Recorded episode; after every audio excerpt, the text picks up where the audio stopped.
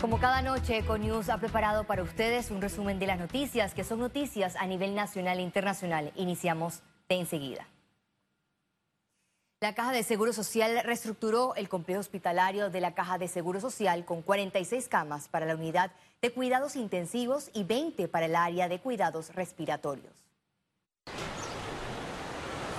El panorama en el sistema sanitario se agudiza a medida que avanza la propagación del coronavirus a nivel nacional, pese a la cuarentena en algunos sectores y los cercos sanitarios. En un comunicado, la Caja de Seguro Social reveló que tiene 66 camas adicionales en caso de requerimiento ante la demanda. Nosotros no queremos llegar, como han hecho otros países de la región, a decidir quién puede estar en un ventilador y quién no puede estar. Panamá, gracias a Dios, en este momento no está en ese escenario. De llegar a colapsar el Hospital Arnulfo Arias Madrid, aplicarán el plan de contingencia. El Hospital Panamá Solidario, tenemos más salas abiertas en la Caja de Seguro Social en el complejo, con 26 camas. El Hospital Santo Tomás también tiene camas disponibles. El ISMA tiene camas disponibles. El Hospital Lourdes San Epato tiene camas disponibles. En el peor de los escenarios, el gobierno plantea recurrir a los hospitales privados. Podemos tener unas 160 camas esperando, ojalá no las utilicemos, pero las tenemos ahí de backup. Lo que no queremos es llegar a utilizar todas las camas, lo que queremos tener es menos personas en intensivo. La ocupación de cuidados intensivos en el sector privado podría estar entre un 30 a 50%, según el exministro de Salud, José Manuel Terán. No es mucha y se ha administrado en una forma muy pausada, muy sabia, precisamente porque sabemos que en algún momento podríamos requerir dar una asistencia al sistema público de salud cuando éste llegase a colapsar. El Minsa registra más de 420 personas hospitalizadas, más 80 en cuidados intensivos y más de 300 en salas. Félix Antonio Chávez, Econius. El Ministerio de Salud anunció en Panamá que se ha realizado 1.452 pruebas nuevas del COVID-19. Más detalles del desarrollo del virus a continuación. De acuerdo con el informe epidemiológico, para el día de hoy se registraron 17.233 casos confirmados de COVID-19. 379 son nuevos casos. Un total de 455 pacientes se encuentran hospitalizados, 90 en las unidades de cuidados intensivos y 365 en sala. A la fecha se reportan 10.561 recuperados clínicamente. La cifra de fallecidos se elevó a 403.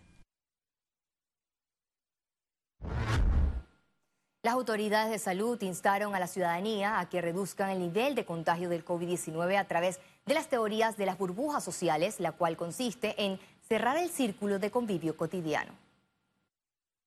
La recomendación es que cada una de estas burbujas, es decir, cada grupo familiar o de convivientes, pues, se mantengan distanciados de los otros grupos en al menos 1.8 metros. Esto básicamente porque ya se ha observado que al mantener esta distancia, la reducción del contagio puede ser de cerca de la tercera, de 2/3 o 1/3 de lo que podría ser el contagio.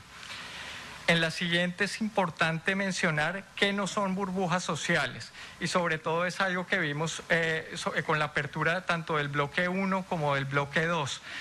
Obviamente todos queremos ver a nuestras familias, a nuestros seres queridos, pero obviamente cualquiera familia que no convive juntas siempre va a tener el riesgo de que cualquiera de los habitantes puedan traer ese virus, ya sea por su exposición tanto en el trabajo o en el transporte, etcétera. Entonces, obviamente, al romper esa cercanía, pueden poner en riesgo. Lo mismo aplica para grupos de amigos, por eso, obviamente, las reuniones sociales en este momento es algo que todavía debemos esperar algunos meses más, para poder, obviamente, asegurar que esa tasa de contagio no aumente nuevamente. Juristas coinciden que la cuarentena decretada por las autoridades es sinónimo de abuso de autoridad y violación a la Constitución. Ante el despacho del Procurador de la Nación, Eduardo Yoa, está una denuncia presentada contra la ministra de Salud, Rosario Turner, y el viceministro Luis Francisco Sucre por la resolución de restricción de la movilidad en Panamá y Panamá Oeste, tras el incremento de casos por el COVID-19. Eso viene a calificarse, sería como una extralimitación de funciones, por cuanto que ella no estaba facultada para emitir, por medio de una resolución, y cambiar el contenido, el alcance y la eficacia de un decreto ejecutivo.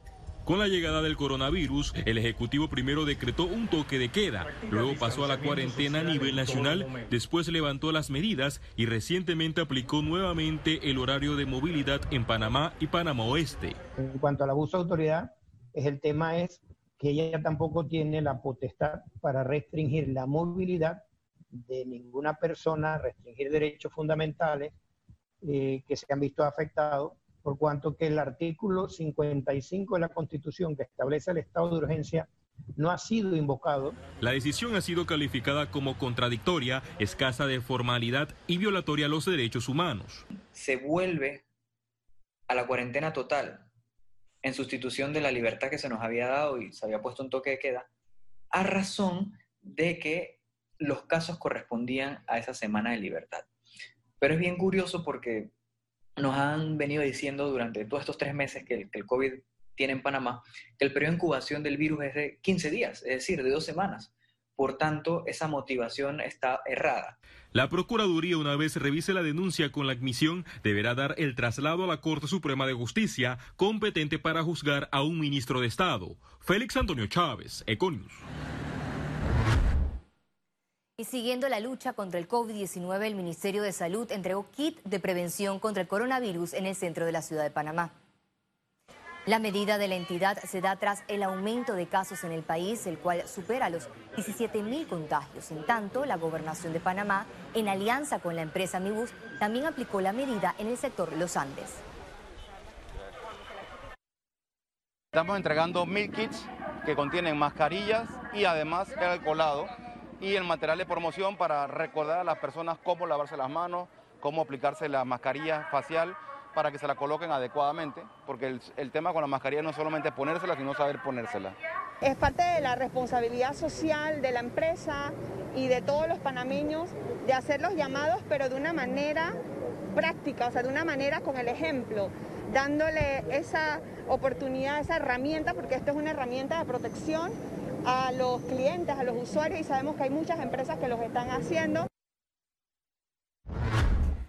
Unos 75.000 estudiantes de la Universidad de Panamá estudian bajo la metodología no presencial. De acuerdo con el Consejo Académico de la Universidad de Panamá, este método representa un hecho trascendental, viniendo un incremento inesperado de la matrícula debido a la situación económica del país y la migración de estudiantes del sector privado al público. Actualmente existen salones virtuales de más de 50 estudiantes. Abogados aconsejan a la Corte Suprema de Justicia aprovechar la tecnología y las citas previas para que se dé una adecuada atención judicial ante crisis sanitaria generada por el COVID-19.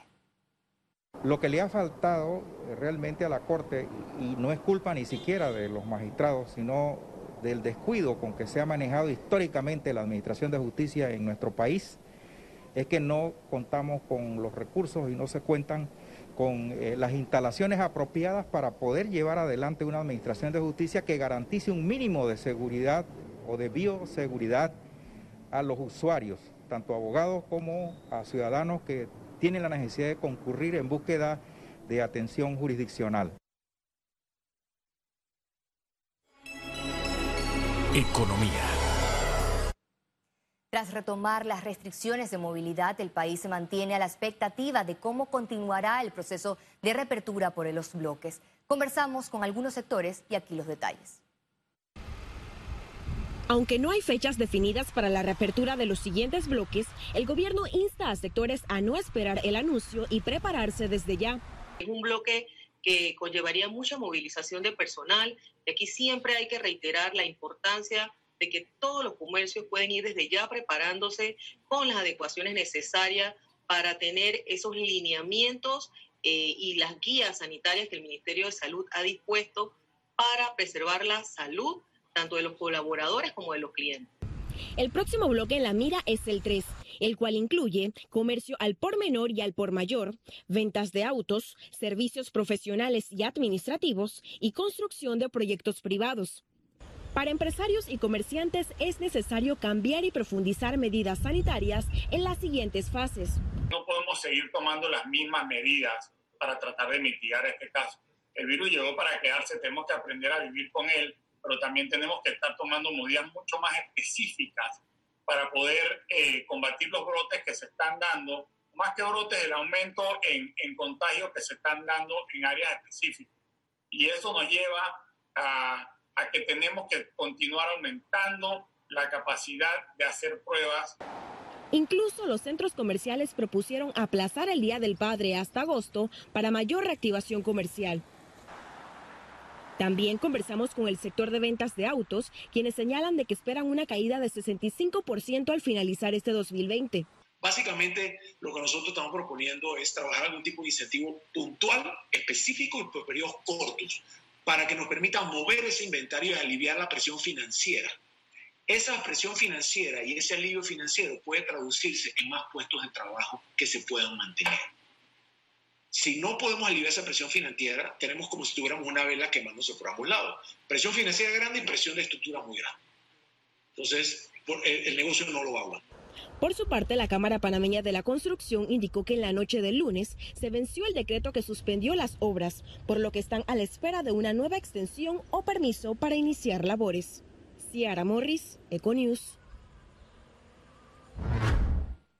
Aumentaron las solicitudes de salvoconductos. Al corte de las 6 de la tarde del lunes, el Ministerio de Comercio validó más de 600.000.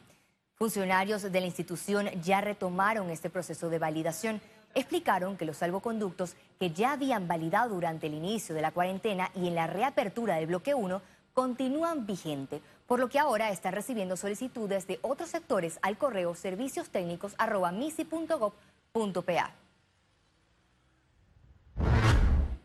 La Autoridad Nacional de los Servicios Públicos extendió suspensión de los términos administrativos hasta el 22 de junio.